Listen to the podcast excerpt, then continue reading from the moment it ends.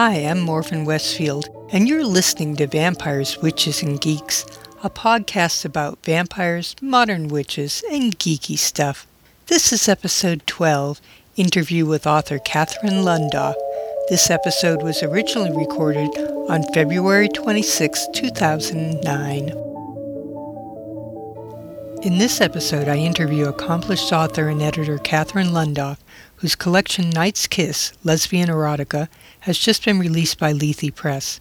Her anthology, Haunted Hearts and Sapphic Shades, Lesbian Ghost Stories, also from Lethe Press, is a nominee in the Lambda Literary Award Science Fiction, Fantasy, and Horror category.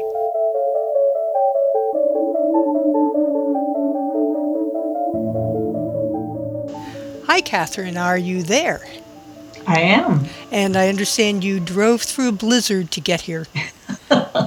Just for your listening audience. Yes, folks. She didn't actually drive to the East Coast. Out in her neck of the woods, it is a raging snowstorm. I'm glad you made it home safely. Thank you. And you and I are both members of Broad Universe, and one of the reasons that I wanted to interview you was because I noticed that you, too, write vampire fiction. I noticed that it's also, you write a lot of erotic vampire fiction, so maybe a good place to start is the sexual allure of vampires in general. Starting out with, how did you first get interested in vampires? I think probably when I was about 13, my mother took me to a production of Dracula with the Edward Gorey sets on Broadway.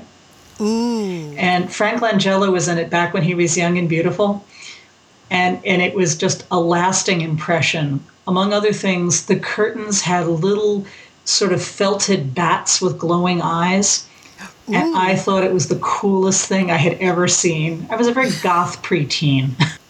It's funny you should mention Frank Langella, because right around the time that I saw the movie Dracula is when I started the first draft of my novel. So we have a common start there. Did you also, I'm wondering, watch Dark Shadows? You know, I didn't. I don't think I've ever seen more than a few minutes of the show. It's something that I've been curious about, but for whatever reason, the planets have never been in alignment, and I've just never gotten to watch it.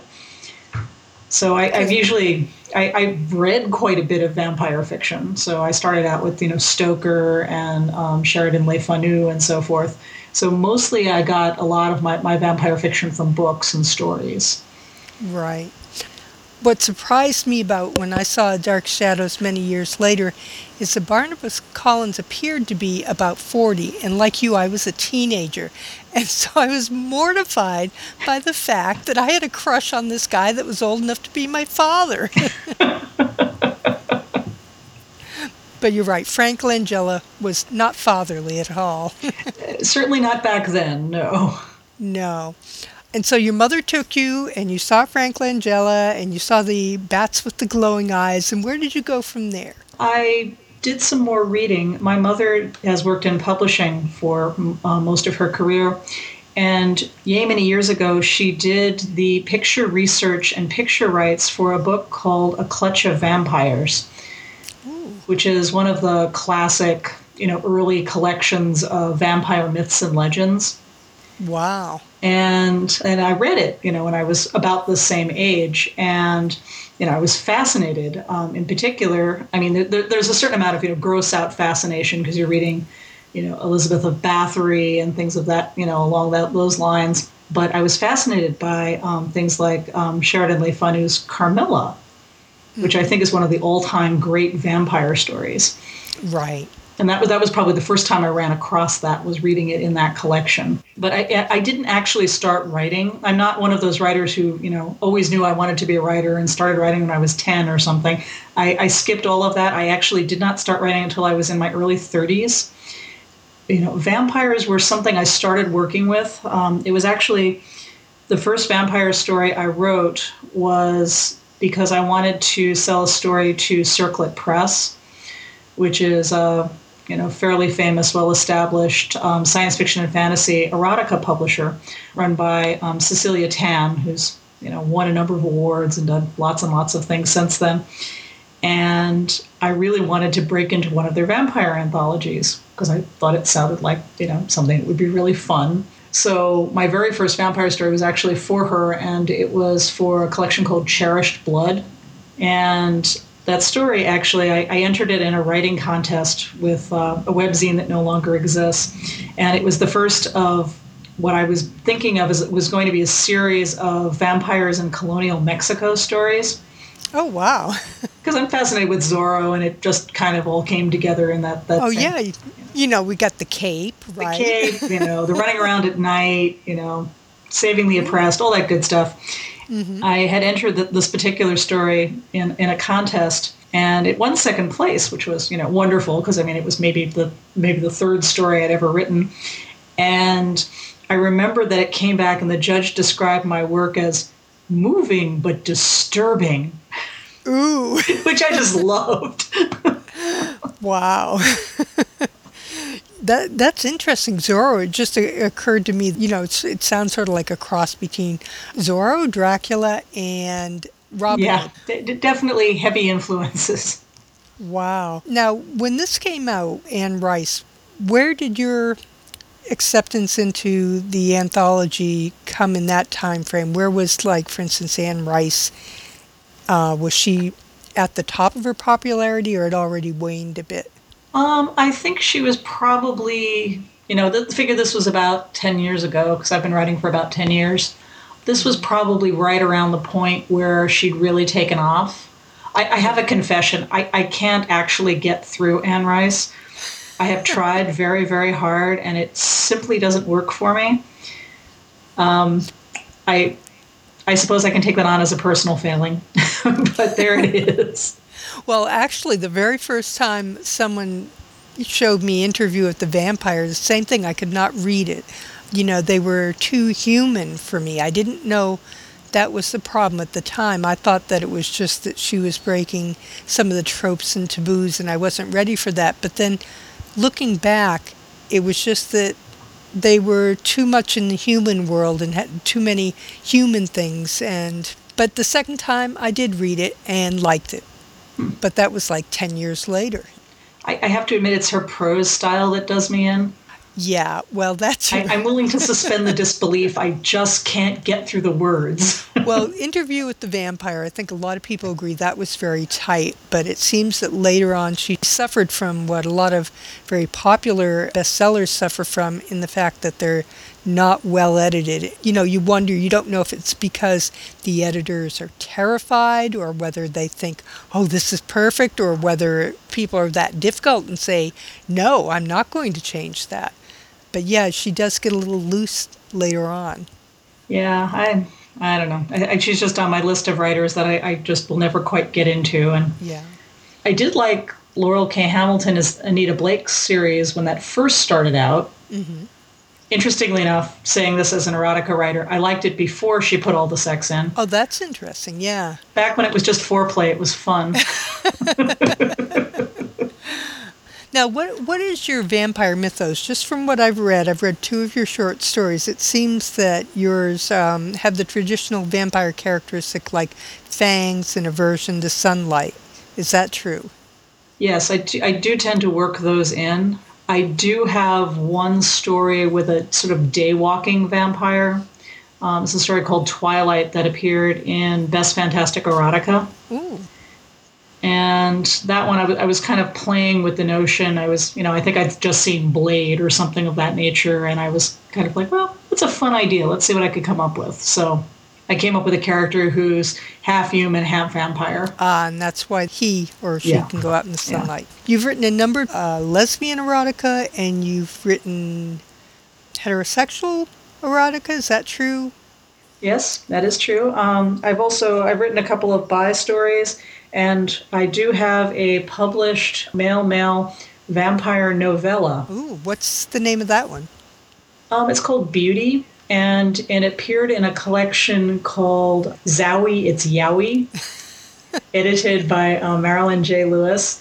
And that was really fun. That was one of those wacky things where Marilyn's an editor I've worked with a number of times, and Marilyn sort of rang up and said, hey, so in 8 weeks, can you give me 20,000 words of Yaoi? I said, well, I don't know. I've never done it before. Let me see what I can do. one of my friends showed up on our doorstep with about 15 volumes of different Yaoi series. Wow. And I spent the whole weekend, I did nothing but read Yaoi volumes back to back until I had an idea of how I thought I could do it. Mm-hmm.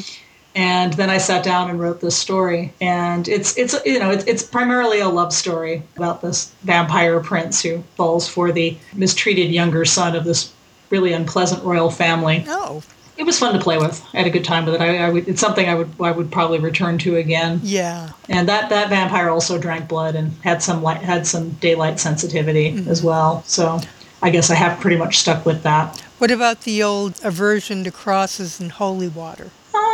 That's varied. Probably the closest I've come to doing the vampire as animal is a story that I wrote called She Who Waits, which has just been. It ran in Best Lesbian Erotica and a couple of other collections. Most recently, it's in my newest collection, Night's Kiss. And in it, this very, very goth college student who dresses up a lot like Neil Gaiman's Death picks up a biker vampire. And she has this idea that it's going to be this, splendid romantic thing. They'll sit around and drink, blood out of little crystal skull goblets and all of that. And the vampire basically just wants to have sex and drink her blood, and that's it. Mm-hmm.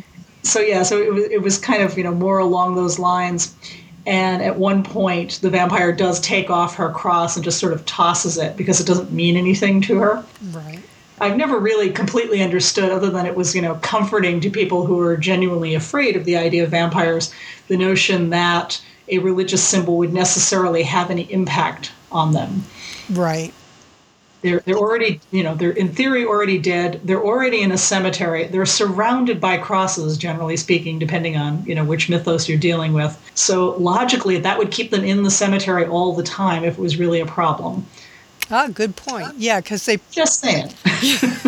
And there is one mythos that says that one could become a vampire if one committed suicide. And in that case, suicides were often buried in at the crossroads. Or an unconsecrated part of the cemetery, so they wouldn't have crosses there. But yeah, I think what killed it for me, was it called Love Bites? There was some movie that was sort of, or Once Bitten, maybe that was it. Some movie where the character, someone pulls a cross and he says, wrong religion. He turns out to be Jewish. So, I mean, from then on, I've had a hard time really having that cross thing. I can see why...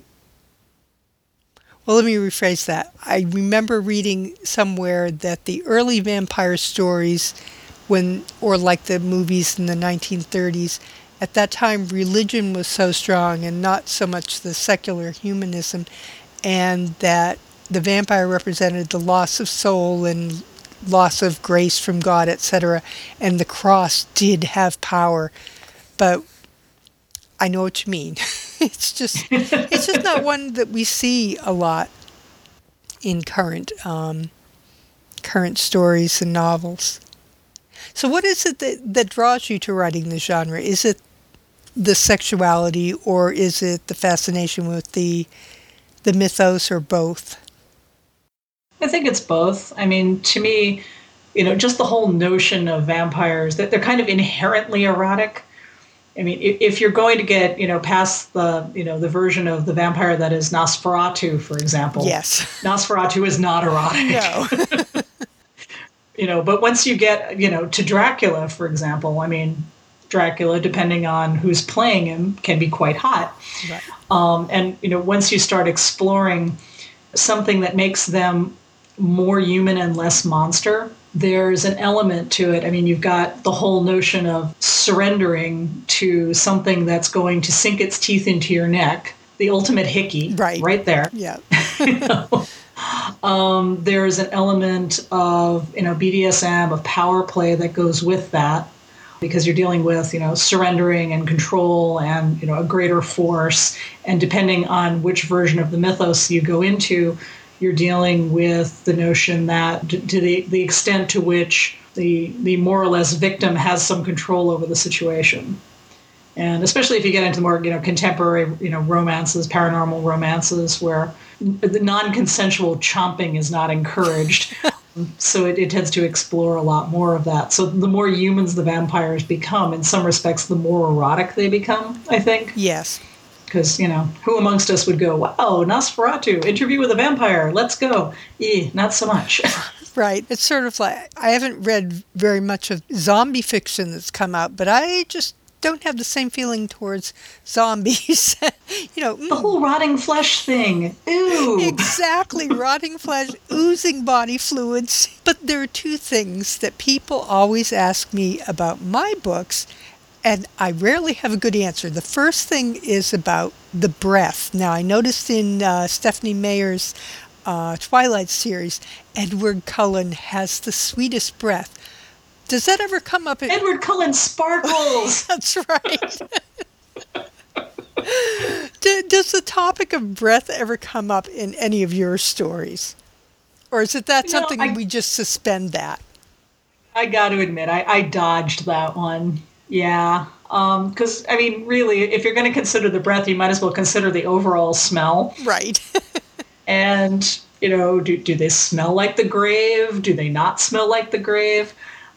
Unless you have fairly unusual tastes, you're probably not going to be all that interested in something that smells like it was just dug up. Right. So, it's kind of one of those things where, yeah, I usually dodge that one. Yeah.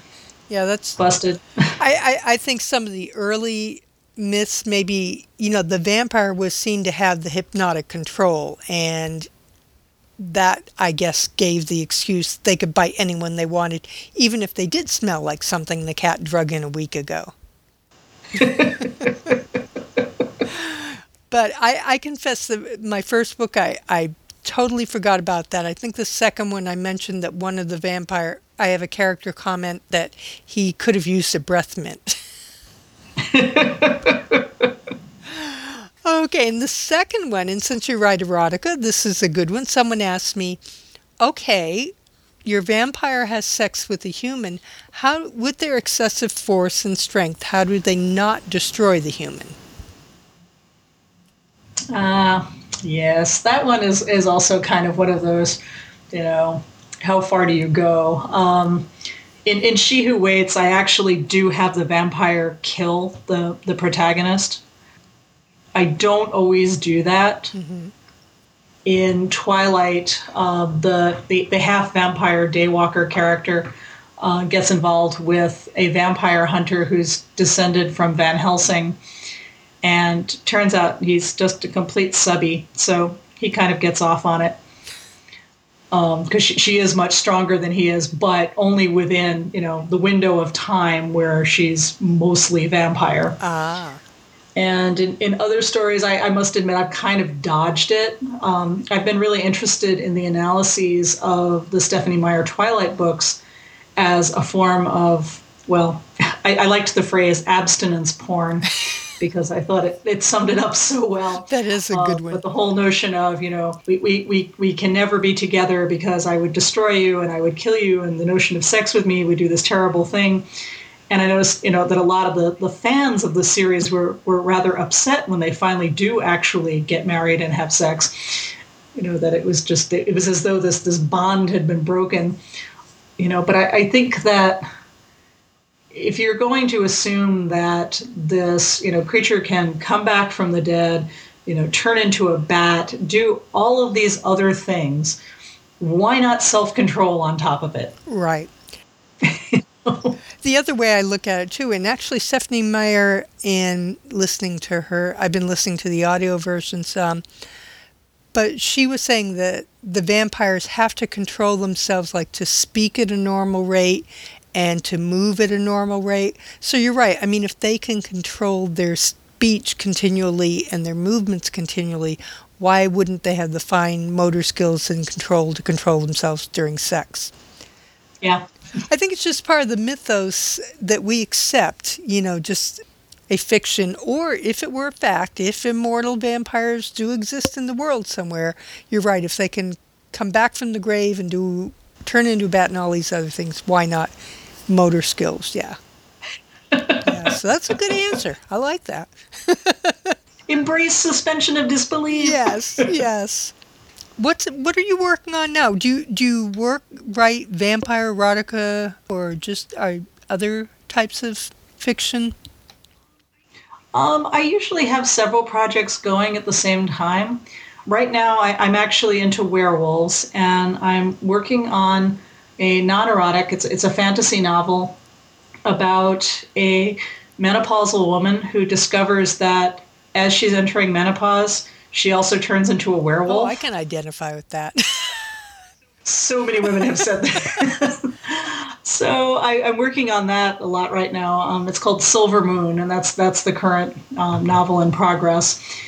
And I'm hoping to have a draft of that done, before the end of the year, so I can start shopping that around soon. Wow, that sounds interesting.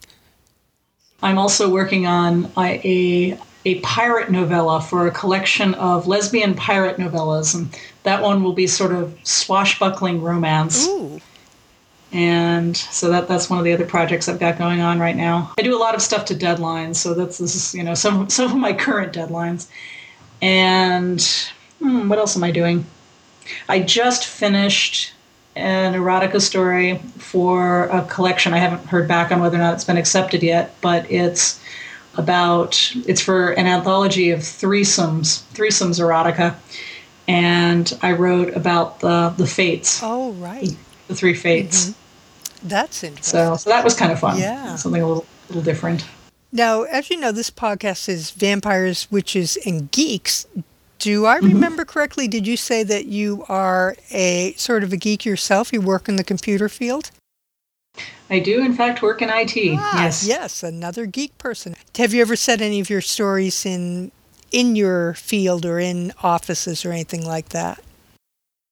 I've been kind of playing with this an IT murder mystery, because let's face it, living in cube farms does tend to lend itself to that at various points in the day. Yes. Yeah. At least the urge. Not that one would act on it, merely to just sort of channel it all out. Yes, the ideal fantasy, right. Yeah. So I'm kind of playing with that as well. Apart from that, I've done a few of my romances have been set in IT. I have a couple of published romance stories. But oddly enough, I haven't done very much of my science fiction and fantasy in IT. Mm. I think I don't always like the crossover with the work life. I don't know. Yeah. Yes, when you're out of work, you want to be out of work. Yes. Yeah. I also don't find work to be a particularly erotic place, so it just really doesn't trigger anything.